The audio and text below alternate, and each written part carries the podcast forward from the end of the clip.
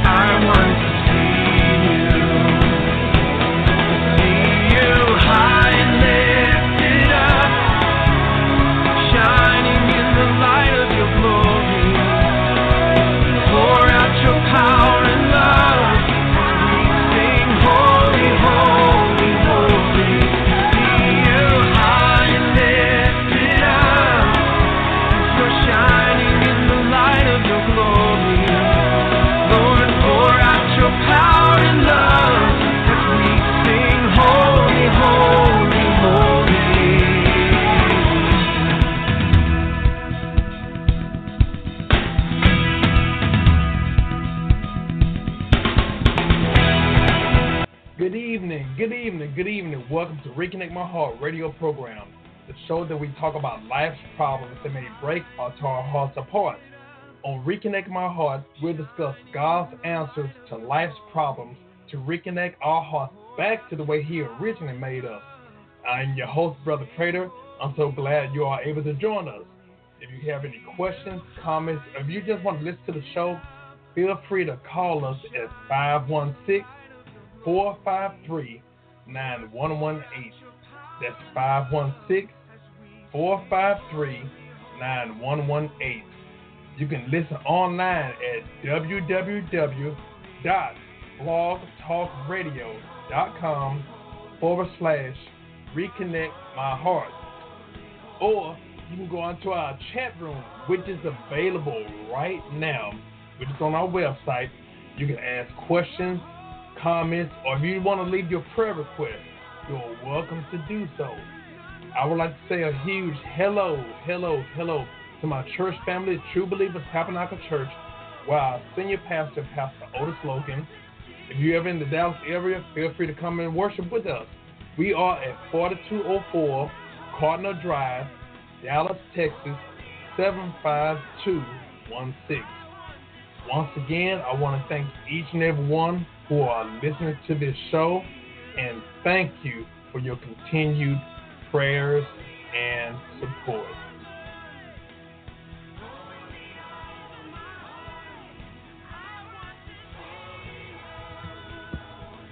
Question. Question.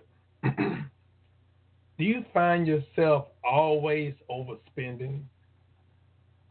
Are you in need of a budget or financial advice? Many people always mismanage the money they have and they become enslaved with money, especially during the holiday season.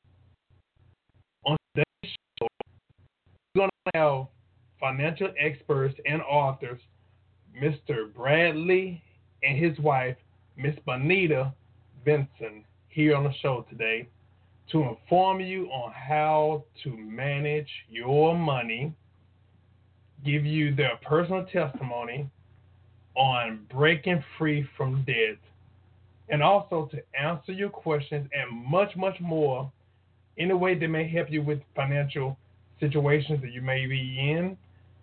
And today's topic is entitled Master Your Money. So, without further ado, I would like to welcome each and every one, Mr. and Mrs. Bradley and Bonita Vinson on the show today. How y'all doing today?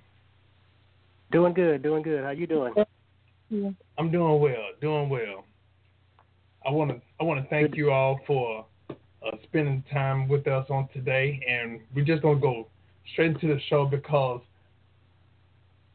many people may have questions, and sometimes, you know, talking about finances, you know, that's a very touchy subject to some people. But in order for us to be helped, we have to be transparent. And some of us, regardless if we're saved and how long we've been going to church, some of us are bad managers or bad stewards with our finances. So, first, how about if you don't mind, if you all can tell me a little bit about yourself. Okay, well, we're Bradley and Bonita Vinson. We've been married 19 years, going on uh, be 20 years next June. And, um, you know, this financial thing was pretty much put on our heart from the turmoil that we had uh, dealing with our finances from even before we were married. Both of us had our own financial issues, our own financial hangups, and then you get two people with financial hangups getting married. You just have financial hangups in a marriage. Uh, so we dealt with that struggle for a while, and uh, we did some things to break free of that, which we'll talk about a little bit later in our testimony. Um, and but as we went through that process of getting right with God's finances and God's resources, we wanted to uh, help other people do the same thing. And that's Mhm. where our ministry started and our business started, Your Personal Economy. And my wife can give you a little bit more on, on that. Well, um, you mentioned that um, people probably have struggles with finances, and that's certainly the boat we were we found ourselves in, and we were not doing well financially. We were not doing well in our marriage. We were pretty much hanging by a thread um, on all fronts because we didn't know what to do or how to do it. And God placed people in our lives and uh, a, a, a course in our lives that helped change the trajectory of our future, not just our future, our family's future, our community's future. And so, you know, when you look back, if you just rewind just a little over a decade ago, 12, 13 years ago, uh, really at the start of our marriage, 19 years ago, but it got worse. We were in heavily steeped in debt. We had all the debt you could think of the student loans, we had credit cards, we had store cards, we owed and borrowed from, you know, Robin, Peter to pay Paul and it was just a sad, sad story and but our hearts were that we needed to do something about it because we weren't free. We weren't free to worship God the way that He intended us to worship Him. We weren't free to serve God the way that He wanted us to serve Him because we were we found ourselves in the bondage of debt and in that whole cycle of debt, that whole lifestyle. We're not going to do better because, you know, the struggle is real and we're supposed to struggle, right? Well, that's wrong. It's a lie, and we don't have to live that way. So, our story starts with when we woke up, starts with us, us recognizing we had about $60,000 worth of consumer debt, and that did not include the home mortgage. And we had to struggle our way out of it. We had to make a lot of sacrifices. We went through a course, and a year later, after the course, we were completely debt free, including the, the home. And that's God math because we still are trying to calculate that how that happened ten years ago, and it just doesn't add up. But it's God's math. Hmm. Wow. Let me ask you this. What do you think one of the areas that traps us or what that beginning stage is that trap us financially? I No, mean, that's one of- out, oh, go ahead, go ahead. Go ahead. No, go ahead, Brad. I I mean, out, outside of, uh, I mean, the spiritual deficiencies are its own thing. Let's put that on to the side for a second. Uh, but one of the things that really traps us is, in a practical sense, this I got to have it now attitude with everything. Um, people just don't like to save and to get what they want and delayed gratification. They want everything now. And what helps you get that? Credit. And so uh, people decide to, you know, um, chase credit scores and chase the things where they think that a better score means a better lifestyle. And it's an easy way to get something now and pay for it later and pay for it continuously over and over and over again in many cases. And so uh, essentially, you know, it's it's our generation, the generations that followed us, that wants what our parents have without working for extended periods of time and saving for extended periods of time to get it. Um, Hmm. I mean, to be bluntly honest with you, I mean, we were signing a mortgage for our new house before we were signing our wedding license. You know, uh, Mhm. we I mean, we were fully intent on getting married. You know, so, but we went out house hunting uh, before we got married.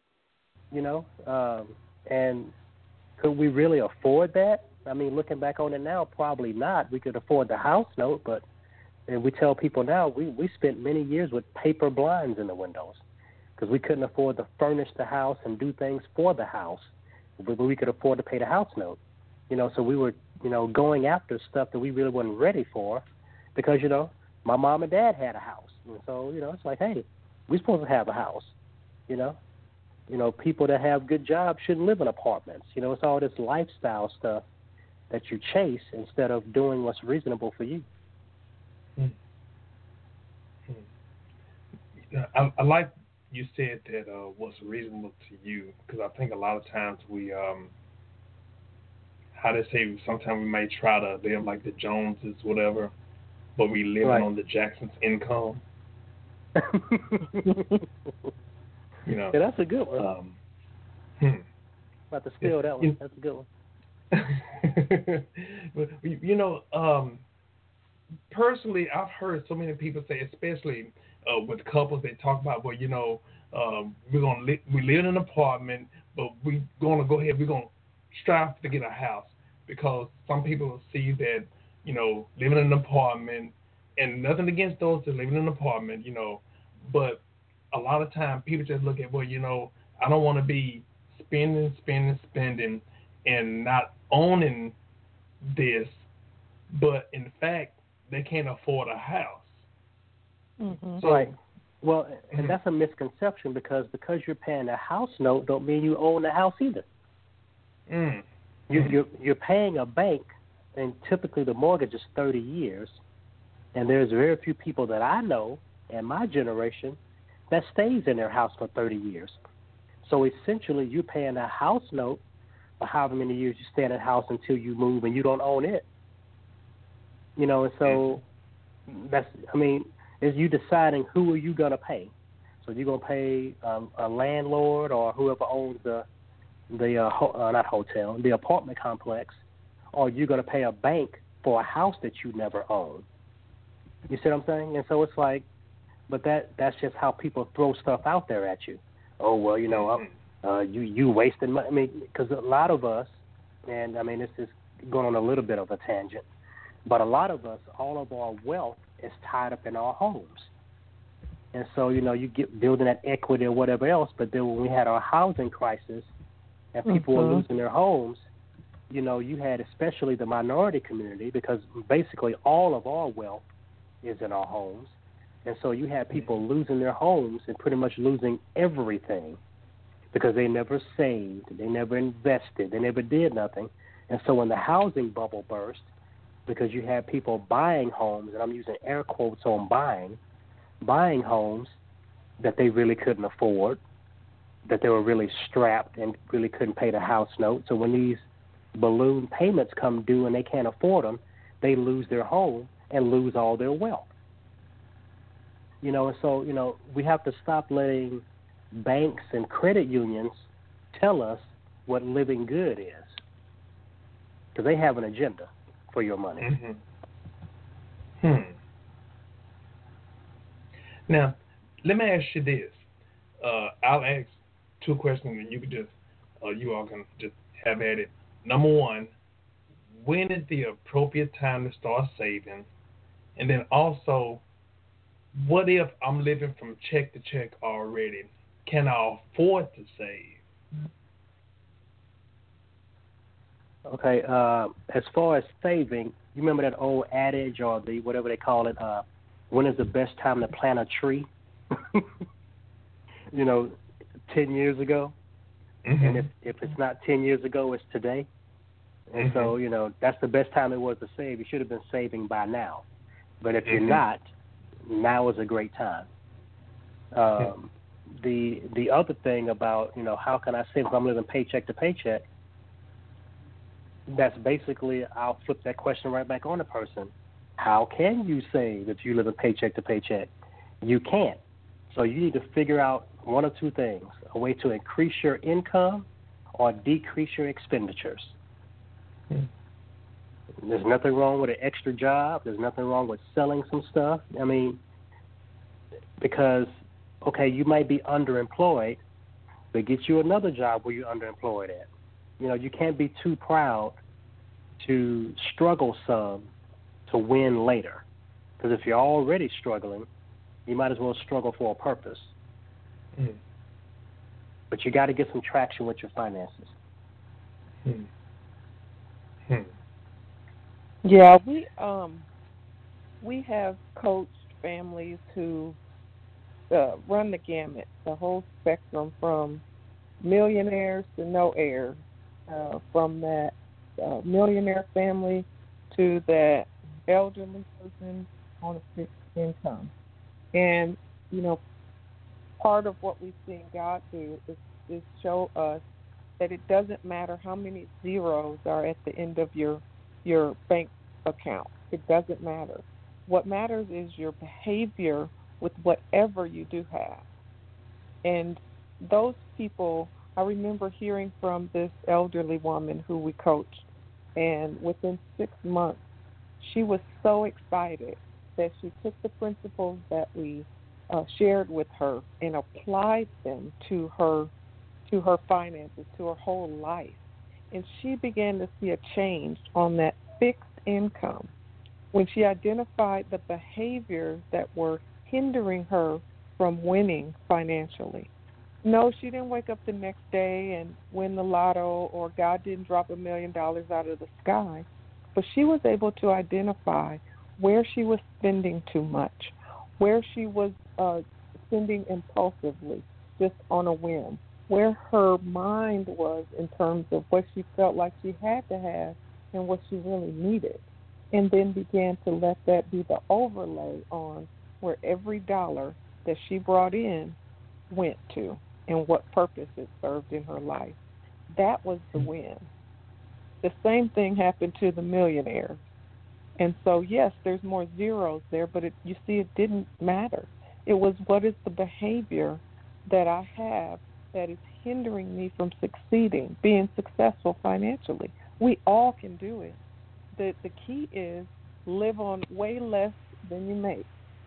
And yes, for me, that took to I'm gonna just put it out there. For me, in my life, when I looked at that, it took me and I didn't have a timeline on it, but it took me two years of staying out of the stores buying stuff I didn't need. And when I did that, I was able to apply that same money that would have went to that one day sale and all those other ones and apply it to the debt that was keeping me bound. And so we are excited to share that God has an answer. He's always had an answer. And that is be in debt to no one. And so we it's e- everyone has the answer. It's free, and we can all do it. Right.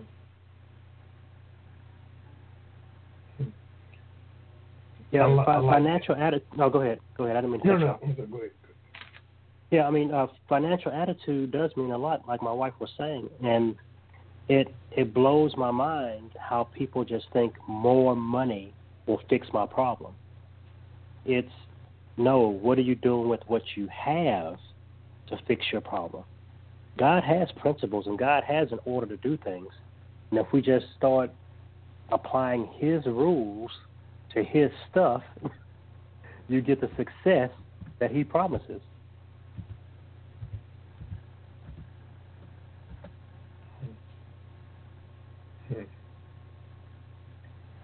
you know that that's that's so important and I appreciate y'all you know saying that you know I think a lot of times we we overlook not so much the money but we overlook like you said the mindset or how we manage the money. And sometimes some people get that that pulse rate going when they see a sale you know? Mhm. and um and I I heard someone say this, you know, because a lot of time when you know you have the money in your pocket, and some people they carry all their money in their pocket, and I Mhm. think sometimes when a person can't really control themselves, it's best to not even take all that money and uh, bring it with you. It's not even best to even take it out with you. Sometimes it's best to hide it somewhere. And uh, I heard someone say, if you don't carry your money with you, and if you see something that you want, by the time you go back home, realize is it worth going back up there to get it? And probably in a lot of cases, that answer is no. In a lot Right, of cases, right. more than you think. hmm But the the thing about it, when you say people um, don't manage their money well, I I would say people don't manage their money. Period. That's the problem. Um, because either you're going to manage it or you're not. Uh, there's not necessarily managing it well because if you're not managing it well, pretty much your money is probably managing you, or your debt Mhm. is managing you. Uh, you're going from crisis to crisis. Oh, I got a flat tire. What am I going to do? Charge it. Where if you would have saved some money, that flat tire would just be a flat tire. You know, the washing machine, the Maytag stops Maytagging. You panic. You fix it on credit. But if you had saved some money ahead of time, well, we just fix the washing machine or buy a new washing machine.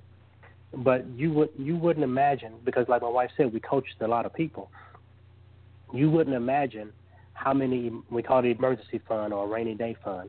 How many rainy day funds are in the snack machine at people's job, or Hmm. at that gas station that they stop by on their way to work every day, or at the weekend sales, that one day sale that's always a going out of business sale every month, and that business never goes out of business, but you always And up in there, right? And the what, babe? And the nail shop. Right. Right. And uh I have to go wash my car every three days and you got a water hose and soap at home. You know, so you you go pay, you know, twenty bucks it'll get your car washed in the machine. You know, so it's like wh- what and people don't you know, and people uh uh turn their face all crooked at us when we say, you know, the snack machine is eating your retirement. And they're like, oh, that's 50 cents at a time. That's a dollar at a time. I said, yeah, but all that adds up. You know, that I got to get my nails done twice a week. That adds up. I got to get my car washed three times a week. That adds up. But we tell people also, you have to determine what you're willing to sacrifice. We can't make you sacrifice nothing. You got to figure out what you're willing to do to win. You know, we did things that other people might not be willing to do. You know, we took two or three extra jobs. My wife stopped getting her hair and nails done. Uh, we stopped going out to eat. We turned off cable. You know, everybody ain't willing to do that. So we don't tell folks this is what you must do. You got to find, you got to get to a point where I would rather hurt by not watching ESPN than hurt not having a house. or Mm. hurt having having debt for the next 20 years. ESP, I can always go back and resubscribe to my cable when I'm debt free. But if I'm going to pay the cable company two hundred and something dollars a month, so I can sit in the house and watch movies, and I'm wondering why I'm always fifty dollars short every month. You see what I'm saying? Mhm. You know, that's behavior. Hmm. You wouldn't imagine. I mean, and and you think it's funny now, and it sounds like common sense, but you would not imagine how many people we've sat in a room with that's always a little short. We say, "Hey, how much is your cable bill?" They're like, "What?" They don't think about it. It's just something that's normal to them. Well, how much is your cell phone bill? You know, uh, what's your gym membership cost that you don't never go to? You know, but they always a little short. But you you giving away four hundred dollars a month on stuff that you don't need, but you're always a hundred dollars short. You know, It it reminds me of um, uh, one church that we were um, doing a seminar at, and we surveyed the participants that came to the, the workshop that day about their consumer debt. Now, not even their uh, mortgages, just the consumer debt.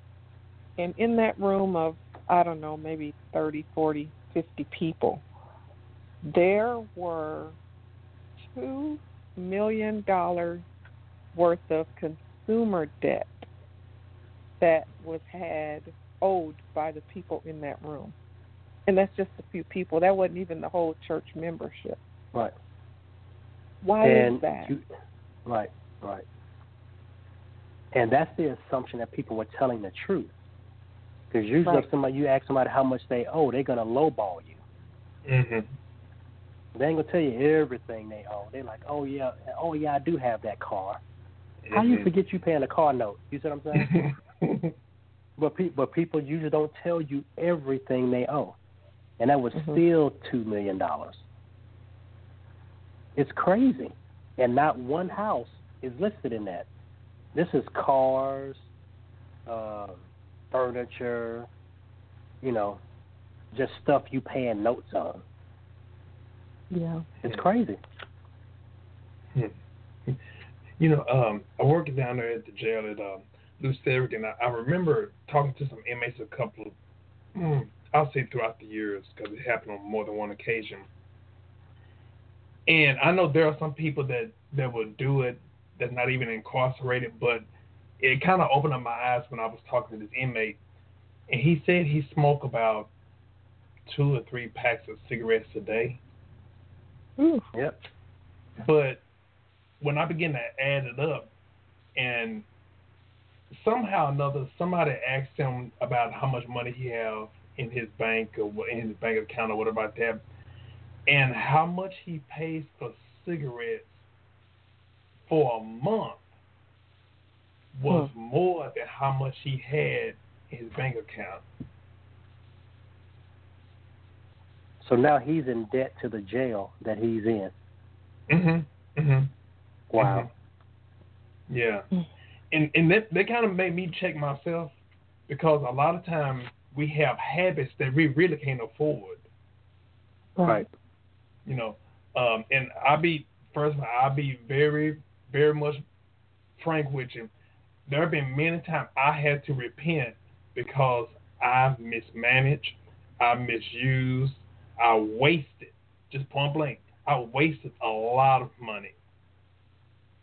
Now I love I love coupons and, and all those things. But then there are those other things that you kind of feel like, well, you know what? It ain't no harm. I'll go ahead and pay or splurge a little bit. But sometimes that splurging, if it don't catch you that day or on down the road when you really, really, really need that money or want that money, it ain't there. That's right. Right, because and, and we tell folks every dollar can only be spent one time. Now you can make another dollar, but that dollar can only be spent one time. So it's an opportunity cost. You can spend that one dollar on a pack of gum, or you could put that dollar toward a dinner. You can't spend it twice. Hmm. And so even even the money that you spend well, because there's things in our home that we enjoy, you know, that we paid cash for, Mhm. and you know, like like the couch. I'm looking at the couch in my living room right now. That's a real nice couch. Okay, we spent cash for it, but the money we spent for that couch, we can't spend that money on nothing else. Now that money could have went in our retirement plan. That money could have went as part of our vacation money. But instead, we sit on it. You see what I'm saying? So Mhm. e- even the stuff that you even the stuff that you buy that's worth it or you enjoy or whatever else, good, bad, or indifferent, that dollar can only be spent one time. I can't go cruising on my couch. That money's spent. You see what I'm saying? So it's like so we don't tell people don't spend no money, don't spend this. We just want everybody to know every dollar should have a name. And once you put that name on it, that's the name of it, and it's gone. And so we decide to, you know, cut a nice check to charity. That's a good cause, but I can't go cruising on that money. That money done gone to the charity. You see what I'm saying? Hmm. Now I. I enjoy giving, but I enjoy going on a cruise too. And Mhm. so, but when I when- once we put the name of that charity on that check, that's where them dollars are going. And we can make some more dollars, but them dollars are spent. hmm You know. And, And so just- it's, and it's just not. to clarify, Yeah, go ahead. just to clarify, uh, when you speak of giving to charities, that's separate from our tithing. Right, right. Yeah, that's that's over and above what we give to our church. And uh, and and it's but it's a mindset uh, because the the same God math that got us out of debt, we use that God math for whatever wealth or whatever you want to call it that we're building. We still give. We gave out an unemployment check. And so now that we have good checks from our employment and our businesses, we're gonna give out of that too. You know, it, it doesn't change. The habit has to be there, uh, and take you kind of sec- secular a little bit. When you know, when people say this to couples, what it took to get them is what's gonna take to keep them. Mhm. you know, Mhm. you you still you still got to date your wife. You still got to buy flowers every now and then. You still got to talk sweet to her. You know, and so it's the same thing with your finances. Whatever it took to get you debt free, that's what it's, that's the habit you got to keep to keep rolling in that direction. You know, Mhm. what it took to get there, you still got to keep. Now, the sacrifice is not as hard. We don't have to eat beans and rice every night now, but it ain't nothing wrong with beans and rice. You see what I'm saying? Just because we debt free, and so it, it's that kind of thing. And, and um, I mean, it's money's just money. It's just a tool, and you can use it to build something beautiful, which is you know building God's kingdom, and turning those resources back over to Him and helping people grow and transform people's lives. Or you can build a mess. You can have a great credit score and a bunch of debt. You know. Mhm. And so, what you decide to build with the, with that tool is up to you. But that's all it is. is money's nothing special. Now we need it on this earth to function because that's how this earth is built. You need finances to do stuff. But I mean, it's not our God. We don't worship it. It's just another thing. You know, it's just a different type of tool than a screwdriver or a hammer. You know. So what you're going to build with it is up to you. God gives you that freedom to do that. So try to build something beautiful with it. Mhm. Yeah. Like that, like that. Now, you this. Now, when it boiled down to it, when you were paying that last bill, that last, let's say that last payment to get out of debt, can you describe that feeling? Well, I think the last thing we finally paid off was Sallie Mae, right? Was it Sallie Mae? Some student loan Yeah. stuff. Yeah, and um, it was kind of a countdown. We had paid off some other stuff. We had a little furniture we had to pay off, and we had knocked that out. And we had a car note that we had knocked out. And yeah, man. But uh, when it got down, and, and, and it was Sallie Mae. When she got her last check, we call you know it's a her, Sallie Mae. So yeah, when, when Sallie Mae got her last check, man, it was just kind of a. It was weird because you didn't have to pay no no checks out to nobody, and our next paycheck that came in was ours. it was just kind of weird. Uh, I honestly don't remember what that feeling was, but I I'm sure it had to be some kind kind of you know euphoric, like we don't have to I- cut nobody no checks anymore. I distinctly remember what that was like. In fact, Sallie Mae had a had a room in our house. She had it decked out. I mean, she had her pillows, nice comforter, nice fluffy bed. She had her slippers in the room. We owed her so much money. She literally had a room in our house. And so when we kicked her out of the house, her and all her other debt friends, I, it was hall- it was a hallelujah day. We the house was back to to being ours, and we didn't have any uh, squatters taking No up residence freeloaders in our house. That's right. So that we had um, to pay. That's right. It was it was so liberating to know that once we, once that check was received and they declared the debt, ugh, the debt is nothing more owed on the debt. That debt we could pay. You know, there's a debt that we we cannot pay. So mm-hmm. it was just so liberating. And then so our mindset was okay, now we'll be about the Father's business in a whole different way. It was so freeing. There's nothing like it. Hmm. I mean, it's it's cool to, and I remember we we've done this a few times. We hadn't done it a lot, but we've done it a few times where, you know, uh, I remember distinctly we were sitting at church and from a, I think it was from a class we took somewhere here on a, on a radio show, and the guy on the radio mentioned he said, if you go out to eat on a holiday, and those people that are working in the restaurants, like on Thanksgiving Day and on Easter and on Christmas Day, those people gotta work. You know what I mean? For you to be working on Christmas Day, you gotta work. You know what I mean? So it's like, if you can do something to bless those folks, do it.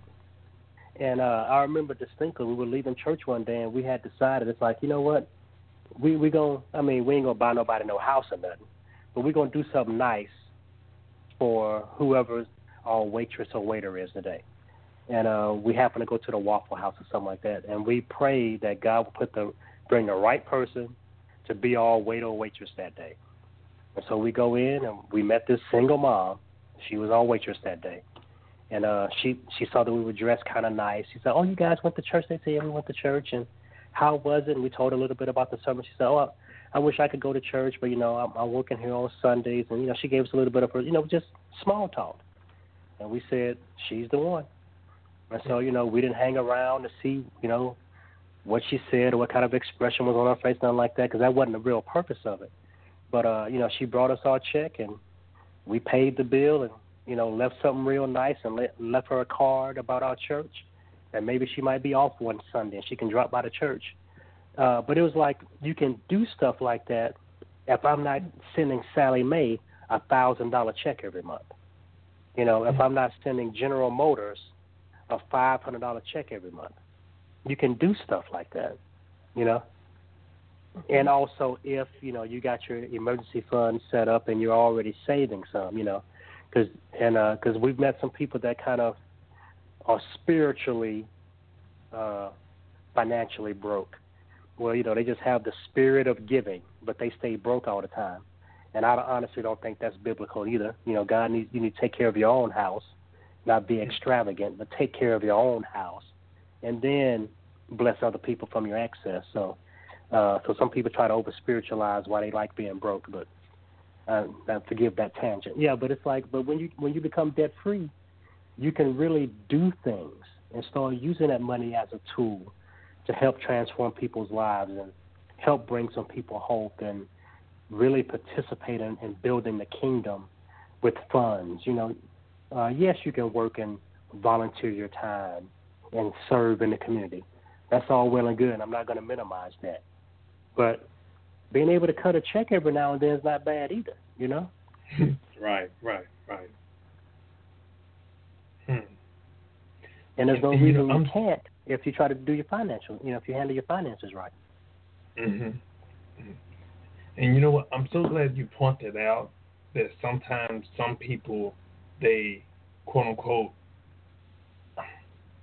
against the terminologies. I don't want to say over spiritualizing, but they don't use wisdom a lot of times because they're going on their emotions, but they're not going what God directions are. You know. And so uh, Right. I'm I glad mean, you brought it out. And because you know we've met those people and they're lovely people, and we love them. You know, hmm but it's like it's almost like the thing about when you're in an airplane and the oxygen mask drops down. They tell you put on your mask first before you try to help anybody else. And so if I'm always trying to help everybody, now, well, say I'm in a different financial position than we are right now, and we're Mhm. struggling financially. And Mhm. every time somebody in the church has a hardship, I'm jumping in, cutting them a check. At some point, they gonna be homeless, and I'm gonna be homeless too because they ain't paying my house note. hmm Where God has brought you an income to manage properly, you don't always have to give to you don't have nothing but lint in your pockets, and you can't take care. Now, now you got to ask somebody to take care of you. You know, and I'm not talking about being extravagant and stuff like that. I'm just saying Mhm. taking care of yourself. And there's nothing wrong with sacrificial giving, but you know, you need to take care of your own. Take care of your house. You know, because God says the the man that doesn't to take care of his own house is worse than a non-believer. You mm-hmm. know, so don't over spiritualize it. Always trying to take care of everybody else's house, and you ain't taking care of your own. You know, now you ain't got to have a three hundred dollar cable bill, and a four hundred dollar phone bill, and a eight hundred dollar car lease. You don't need all that. You know, but if you got all that, that's a whole different problem. But if you got all that and you still trying to help everybody else, and you short every month, that ain't spiritual. Mhm. Personally, that's how I feel. hmm I'll tell you what. What I'm gonna do. I have someone on the line right now. I'm, gonna. I'm gonna go to them on the line. Cool. Okay. Get on there right. Okay. Welcome to Reconnect My Heart Radio program. You're on the air with Mr. and Mrs. Vinson. You said Benton? Mr. and Mrs. Son, Vinson. Vinson. Hello, how are you guys doing? We're doing Fine, great. thank How you doing tonight? I'm doing good. So, um, I have been listening. You guys have been saying a lot of great information because I'm definitely one of those who I always say it over the years um, that it's important to have an emergency fund, hmm and I'm still saying that. And I don't have an emergency fund yet. and um, I find I find out that you know um, even with me, I don't have much, but even when I do start making a little bit more, or even getting a second job, I'm still finding myself in debt, and I don't have much to show for it. Um, I can sit down and budget, and I did budget one time, and I did find out that I had like I came up to almost four hundred something dollars in miscellaneous stuff, money that I can account for. But then when I look Mhm. around, I'm like, there's not much that I have. You know what I'm saying? There's nothing to show for that money, unless it's, Right. and that's not including the fast food because I, I did the budget for the fast food.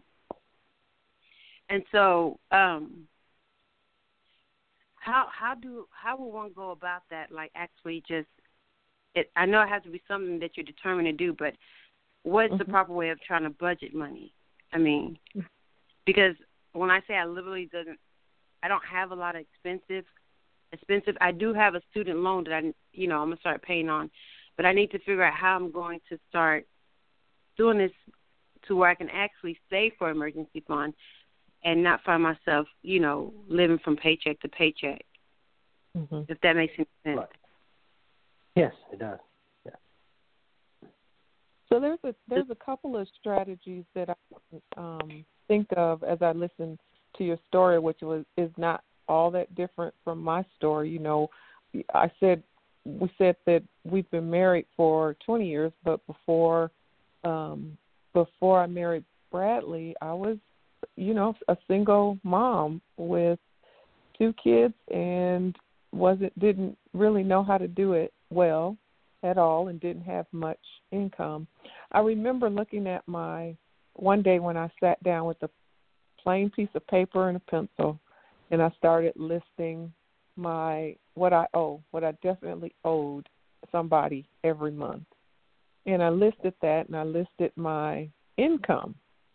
And it didn't add up. It was definitely in in the red. I also looked at my checkbook um, statement and noticed that that was in the red too. And one of the the best to me the best strategy was to take a look at around me in every closet, in the garage. Well, I didn't have a garage then, but uh, in in the car, under the seat, everywhere that I could think of, of something I could sell, something I could sell so that I could get above the the red um, in my checkbook and in you know what I owed every month. I you know I cut I went down to bare bones went down to bare bones. And this by this time we're married now, and we got two two paychecks, but twice as much debt. So we we we cut everything we could that was not necessary, knowing it was only going to be for a season, and um, was able to slowly, very slowly, climb out of the the red. And I mean, it. I I would have like fifteen dollars left over every month for a long time, and um, you know we were you know of course still struggling. Some people call it paycheck to paycheck, but it got serious when I knew I was doing things um, to sacrifice to win, um, and it just it took a long time, uh, and that was before we took the course, and the course just kind of sped everything up. So uh, without that guidance, we would have probably still be trying to, you know, fifteen dollars in the black instead of um, in a different position. So I would say if you can find something to sell, anything you can sell, if there's any way you can get more income to doing anything, whatever it is that obviously legally, whatever you can do to scrape up some more funds here and there and put that money away. You have to have your emergency fund. You have to have five hundred to a thousand dollars in some bank account somewhere for emergencies only and and leave it there. Be committed to leave it there. And then that will help you when you start tackling your bills and the things that you owe, starting with the smallest amount. Whatever the smallest amount is, then do that um, get rid of that first. Put everything you can on that, and then get to the next one and the next one. So it doesn't doesn't really happen overnight. It takes a while. It takes a lot of commitment. And it, and if you have, yeah. go ahead. No, I was saying the patient taking it you know, because a lot of times when we see something and we try to fix it, we want to quick, we want it to be fixed quickly and right. I think we get we run out of patience and we start right. And I think that's I start something and then I never finish it through when I realize it's not happening. I'm not seeing a change right over, like mm-hmm. overnight. You know, because mm-hmm. um, when I look at something, I look at it from the beginning to the end. I don't look at the process that it's going to take me to get to, you know, the next step. Right. Right. Um, and I left something major out. You know, I I had been married for 17 years, so I had a double income. I mean, it was uh-huh. two of Mm-hmm. us, and even then, we, you know, we were given a lot too. And that was one thing mm-hmm. that I listened. I heard that you said that you know we were always giving and giving. We were never really taking care of home, so we would find ourselves in debt, and it mm-hmm. caused a strain, you know, strain on the marriage and stuff. Always, you know, losing our place where we're staying, or not having this or having that and watching other people have it, but we were always giving, feeling like because you know a lot of times people take that scripture, you know, they feel like okay, well, you're trying to serve God and you're a Christian, then you have to give, give, give, give, and you know if somebody mm-hmm. asks you for something, and even you know, and when you have the money, you know, you know, it was always mm-hmm. made to feel like, well, I don't want to lie about it. I mean, I got this money, but um really in in reality we had the money, but we didn't because it wasn't for that purpose. It was actually for a bill or something at the house, and right. you know, and so now that I'm separated, now it's mm-hmm. just I think that's another thing because it's not two incomes; it's just my income, and I, I really need to, you know, it gets stressful not having enough. So I really appreciate you telling me that. Mhm. I just need to sit down, reevaluate, see Mhm. what I can, you Mhm. know. Definitely my phone bill. My phone bill's almost like three hundred dollars a month. Oof. Cut that down.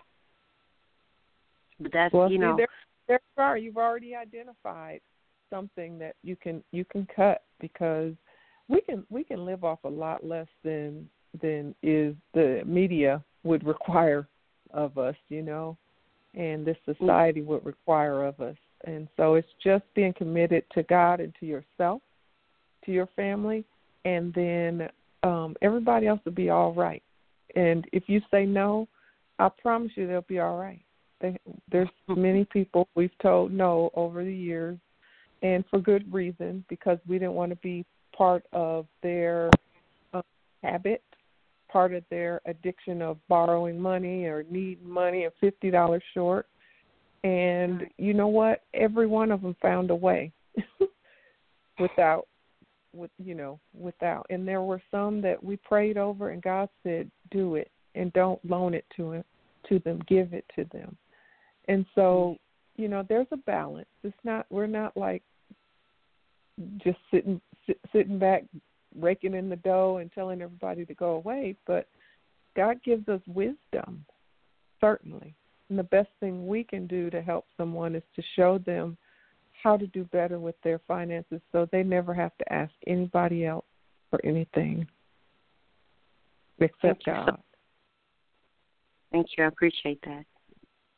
Thank Yes, you both ma'am. so much.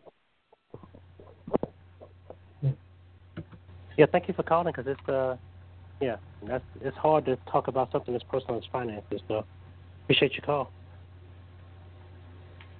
Yes, yes. And I I do think you you know a lot of time when we listen to other people's situation, you know, we may not be in the exact thing that they were in, but the same principles, pretty much we've all have been in. So the Mhm. answers that she received not just applies to her, but even I know definitely applies to me too. You know, um, I remember my daddy saying this as a kid. When I was a kid, my daddy would say, "Save a dry stick for a wet day." You know, he, he's from Mississippi. That's country right there. Yeah, yeah. I'm I'm sorry. He's from Yeah. Mississippi.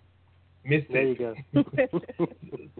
so so him saying that it didn't make sense in the beginning, but when I became an adult and especially became a parent and everything, it made me see the importance of man. I should have started saving my money when I started working. You know, and I know you can't cry over spilled milk, but it makes me more responsible for right now, for this moment. Hmm. Right, because because uh, you know the younger you are, the better. We love young couples. We love young couples because that those are the people that could be ahead of where we are if they start now. You know what I mean? hmm And so we love we love seeing young couples, but there's a lot of people our age and older that need help too. And because we've met people that are coming up on retirement that have asked us how should they invest, and I'm like, hold on, investing is for young folks. I, I said you got a whole different mindset now. You're about to retire. You don't Mhm. have time to build a lot of money. You know, so you you got to figure out other things to do to try to stabilize your income and stabilize what your legacy is going to be. And so, you know, no matter where you are on the timeline or where you are in the process of being in control of your money, you know, yes, there's individual stories, but the timeline is the timeline, and money is money. And so you just have to figure out, you know, where you fit and how and how you to manage it for where you are in your life right now. Hmm.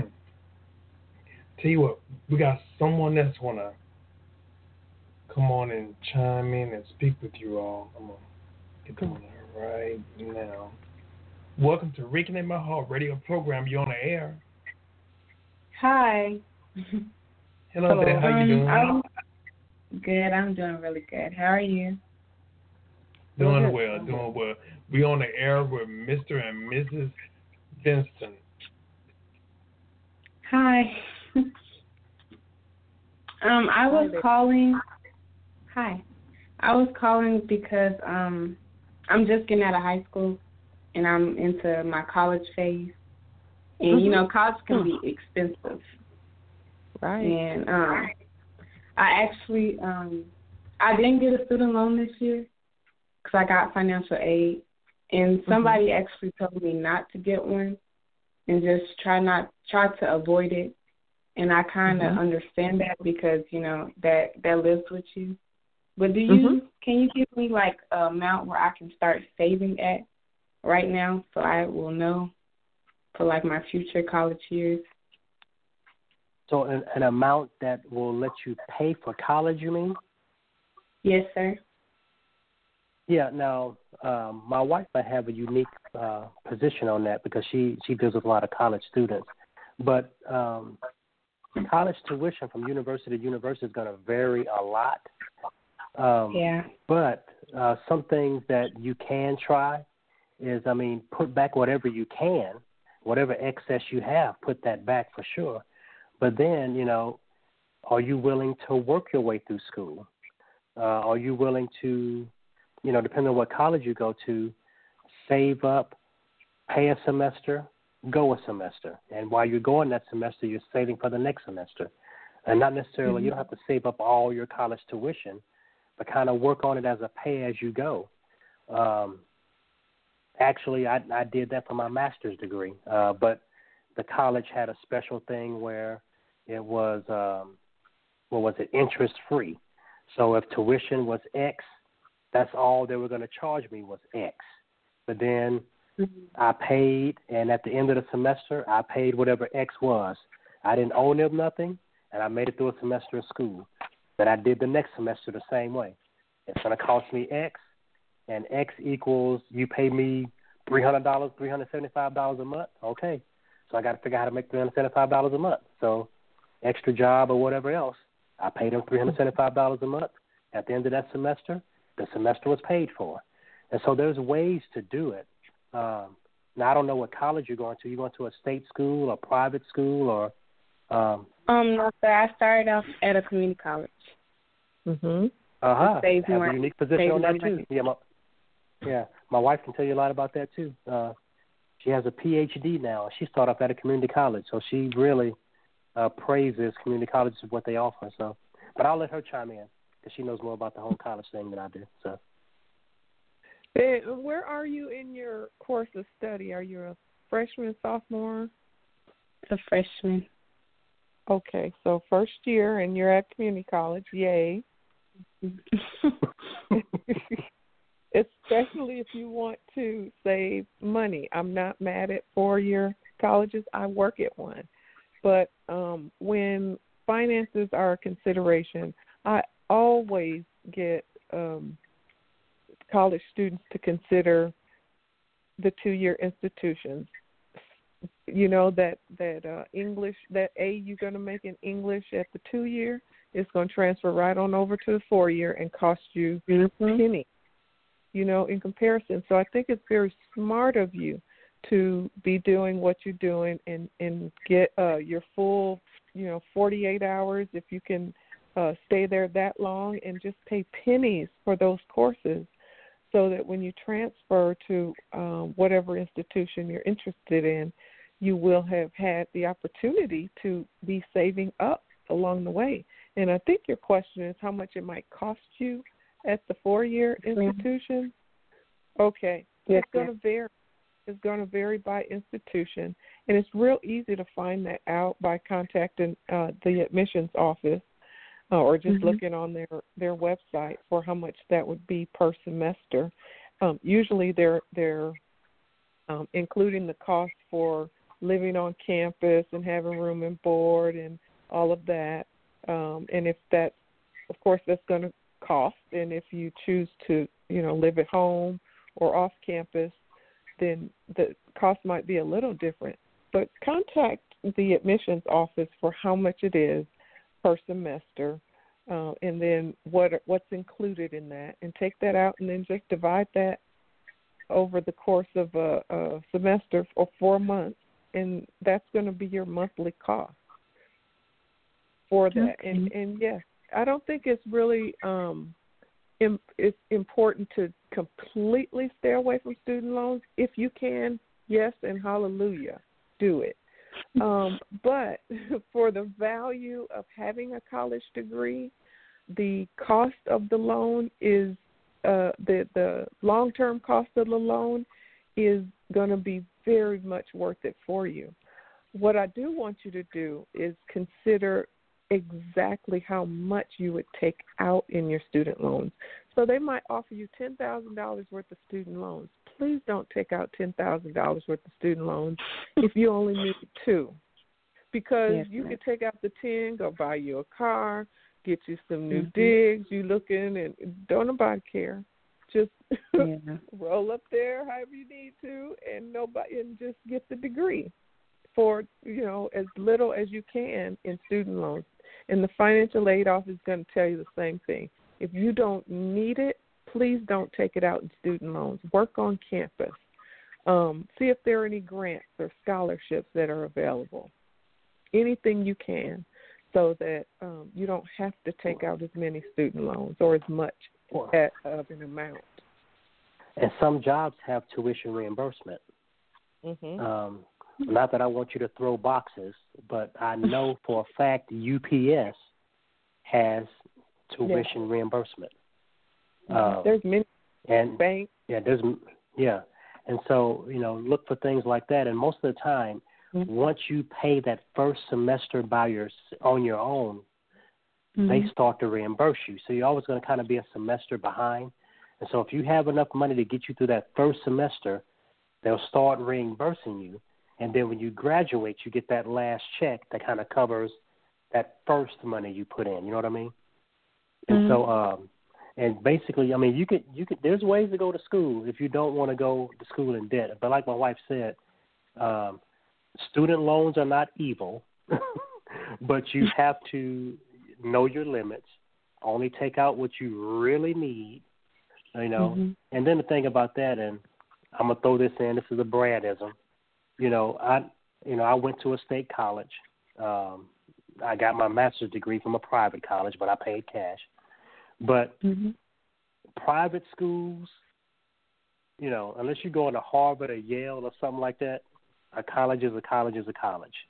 Get your degree, because half the people ain't gonna care where you graduated from, but that you have a degree in whatever that major was. You know, so Mhm. I I just tell people don't chase these designer degrees at private schools because you're paying a premium for the same degree you can get at a state college. You know. And that's my little true. tidbit on that. Because my sister goes to a, a private school and she is paying a whole bunch, and that's kind of what made me. That's why I'm going to community college. I was like, mm mm, I can't do that. right. Yeah. yeah. yeah. The return on investment is not so different for um, having graduated from a private school as having graduated from a public four-year institution. Um, my personal view, and I, I would use this for my children and my grandchildren. Unless you are getting a scholarship, I'm not paying for it. So it's Yeah. because you sit in the cubicle at your job after you graduate next to you know you got your four year person and you got your private school person i mean public person and your private school person they're making the same amount so what was the benefit really Mhm. well some sometimes there is a benefit if it's faith based or something like that but if you're just looking at dollar for dollar um post graduation some would argue with me though Mhm. Thank you guys so much. I really enjoyed talking problem. to you. Yeah. You're Thank you for calling. smart to call in and ask that. Thank you.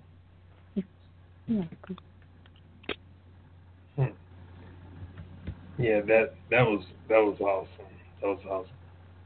Now we- we're gonna get ready to wrap up in a couple minutes. Um, are there any principles that you all want to share that um that may not have been addressed? Really, just kind of make a person understand the importance of um, mastering their money. Yeah, we we have this acronym that we that we show people, and it's a real real kind of catchy, and it's kind of easy to grab a hold of. And we call it the DIMES method of handling your finances. D I M E S. And uh, we use that based on a literal dime, uh, that that smallest coin that can fit in your hand, but based on its size and weight, is the most valuable coin that you can carry, and it has a lot of impact for its size. And so we have these five little steps that people can follow that'll help them kind of get a hold of their finances. And I, we can run through them pretty quick for you. But the D is determine who you are and determine where you stand financially. So, are you a giver, saver, or spender? Um, kind of figure out who you are personality wise as it relates to money and own it, whatever it is, own it. And the other D is a double D on that. The other D is determine where you stand financially. And how you do that, you write down the amount of everything you own, you write down the amount of everything you owe somebody. You subtract the two numbers. If it's positive or negative, that's your net worth. That's where you stand financially. And you wouldn't imagine how many people don't even know that, where they physically stand financially. Um, so figure that out. Um, and the next one is I, invest in yourself. And that's budgeting and saving. And that literally means that you got to budget what you spend and you got to save some for the rainy days. Uh, excuse me. M, manage your debt, which we also call eliminate your debt. Get this stuff paid off. Eliminate some of that recurring debt out of your life you know, the high dollar cell phone and the high dollar cable. You got to manage your debt. You got to you got to eliminate that debt out of your life. E, expect a better future. And this might not relate as much to the, to the last young lady that called, that's fresh out of high school, but it's something that she needs to think about in the long run. Is establishing your legacy, your financial legacy, because what are you going to leave behind for those that follow you financially? and um, insurance and wills. You got to think about that kind of stuff. And then finally, S, stewardship, not ownership. Because we got to remember to keep the main thing the main thing. It all belongs to God. We don't own anything. We're just managers of the resources that He owns. And when you know your position, it's easier to function with this money stuff. If it's not yours, it's easier to give it, to save it, to spend it, because you know the person that's providing it all can help provide more for you if you manage what you have well. Um, so that's that's the dimes method, and we march people through that, you know, in a more elaborate way, obviously, more than just me talking straight through them. But those those are some good keys to try to follow to kind of get a, a foothold on your finances and start to master them. Mm-hmm. I like that. I like that. And I will say this before we get ready to wrap up. Are you all on social media? And also, I do want to say this for those who are listening, even for those who didn't ask questions. They not only are financial experts, experts, but they also are authors. They have some books they've written, and uh, if you don't mind sharing with the viewers and listeners a little bit about your book and also how to get in contact with you on social media. Okay, I'll let ladies first. Let my wife talk about her book first, since the, since the young ladies called in. I have to do all my talking until somebody asks a question, because only ladies call in and ask questions. So. Yeah. well, I am so excited uh, that God gave me the um, word to put in in the book. It's called Purses, Pearls, and Pumps: Straight Talk About Women and Finances, and it really is a how-to guide of sort of where women are with their finances in this country, all of us, and how do we get there. And then after we discover where we are and how we got there, we discover some ways to change our financial outlook for the future. And it doesn't matter where you are in life or what your financial picture looks like. This book really speaks to women. I love having women participate in um, the book. Um, book reviews and, and book chats, and you know I'll even come in and do a little chat about the books um, for those that are interested in their book clubs, and uh, it's just really fun, easy read, and some really really good tips on how to eliminate debt and stay out of debt and build a great future. Yeah, and uh, my book is called Men Get Real with Your Finances. It takes more than money to win. And it talks about the spiritual deficiencies that actually cause financial deficiencies. And my book is pretty much the same book as my wife's book, but from a male point of view. So obviously my book is a little bit shorter because you know we have fewer words, and uh, but but but it speaks to men and the things that we deal with as as it relates to finances, and it pretty much marches us through the process um, of how to get right. First, it tells you what's wrong with you, then it tells you how to fix those things. And so, yeah, but it's both books are very practical and straightforward, and kind of gives a a more in-depth version of what what we now call the dimes method. So it goes a little bit deeper than that, and uh, just kind of gives you, you know, the Romans road, so to speak, of uh, financial freedom. Our Now, social are you- media. Go ahead, sir. Go ahead. Well, we have our social media for the uh, financial empowerment. We can be found at yourpersonaleconomy.com, ypeconomy.com, and Brad can give us our um, Twitter and Facebook pages. Yeah, on Twitter, and uh, you know, we're, we're fairly active in our Facebook page right now. We have a have a closed Facebook group, which you can uh, join, uh, no fee or anything. Just kind of jump in with us. But our Facebook group is called Master Your Money, and there may be some other Facebook groups with a similar name. But if you look for Master Your Money, and you see our face, oh, you don't know what our faces look like. but if you see uh, this little, this handsome couple. Uh, and it has Bradley and Bonita Vinson on it. And uh, if you see, you know, a picture of people on it, that's ours. Uh, we also have a fan page on Facebook for your personal economy. If you want to go there and just uh, like that, and we give you tidbits on finances and things, and get access to our uh, financial forums and all those kind of things like that. On Twitter, we are YP Econ, Y P E C O N, which is short for YP Economy. I wanted to save some of those letters for when we tweet. Yeah, but uh, that's who we are on uh, on the social media right now. But jump in and join us on Facebook. Uh, leave a comment, ask us questions there on either our fan page or the group page. The group page is a little bit more active because we start discussions there, and uh, we have a couple of uh, well, several saved Facebook Live videos that we were doing over the past weeks that uh, you might also find pretty helpful uh, on some subjects that we talked about tonight and uh, several other topics like uh, couples and finances, kids and finances, uh, how to save for the holidays. So there's a lot of you know good information if you guys to jump in and get. Awesome, awesome, awesome.